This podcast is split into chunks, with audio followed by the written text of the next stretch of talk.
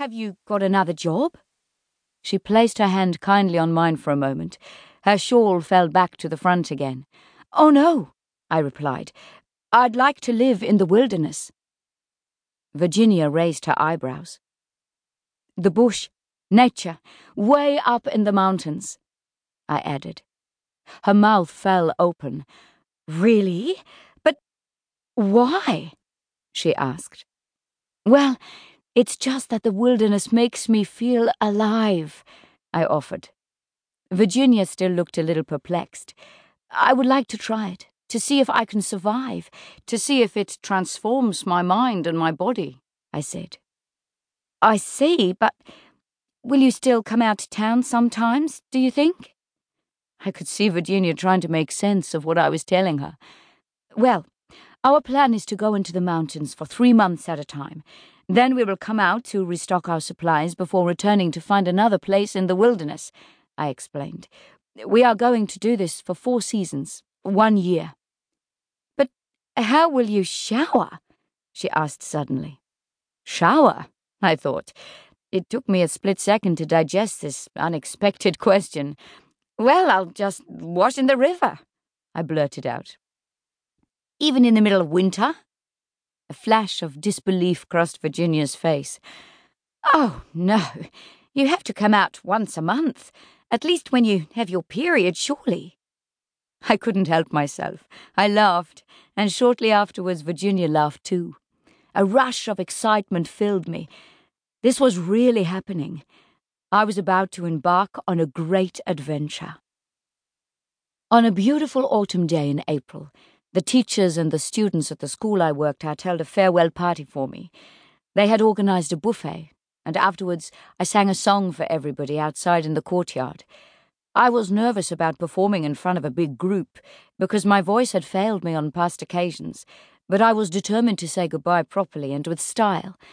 I sang a song that I had written myself Get out for freedom, cause there is no key. Remember, freedom is for free. Later, when we were inside, I was trying to break up a piece of chocolate cake with a plastic fork totally unsuited to the task when Virginia came over to me. We'll certainly miss you, Miriam, she said.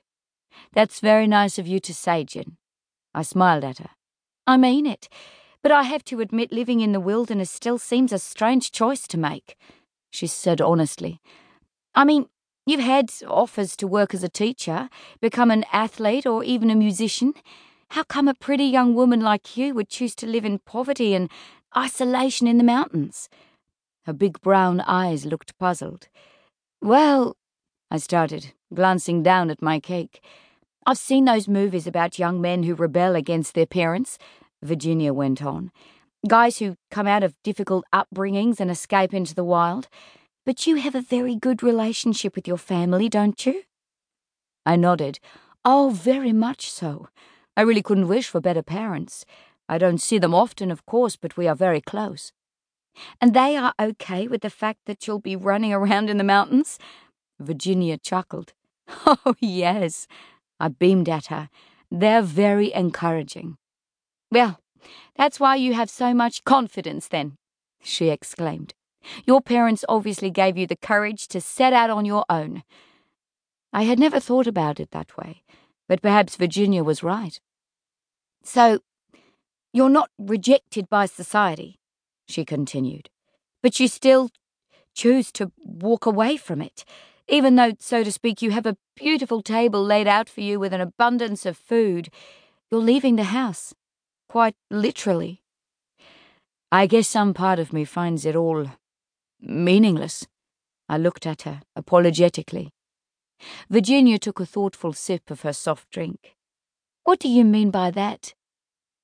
Working your life away for money or status, fighting your way up the social ladder, buying more things that you don't really need, all of that. And freezing in the mountains is a better option? Virginia's eyes sparkled. Maybe not, I replied, laughing, but I'll give it a try. After a brief pause, I added, I remember one particular night when I was about sixteen. I looked out of my window into the dark forest.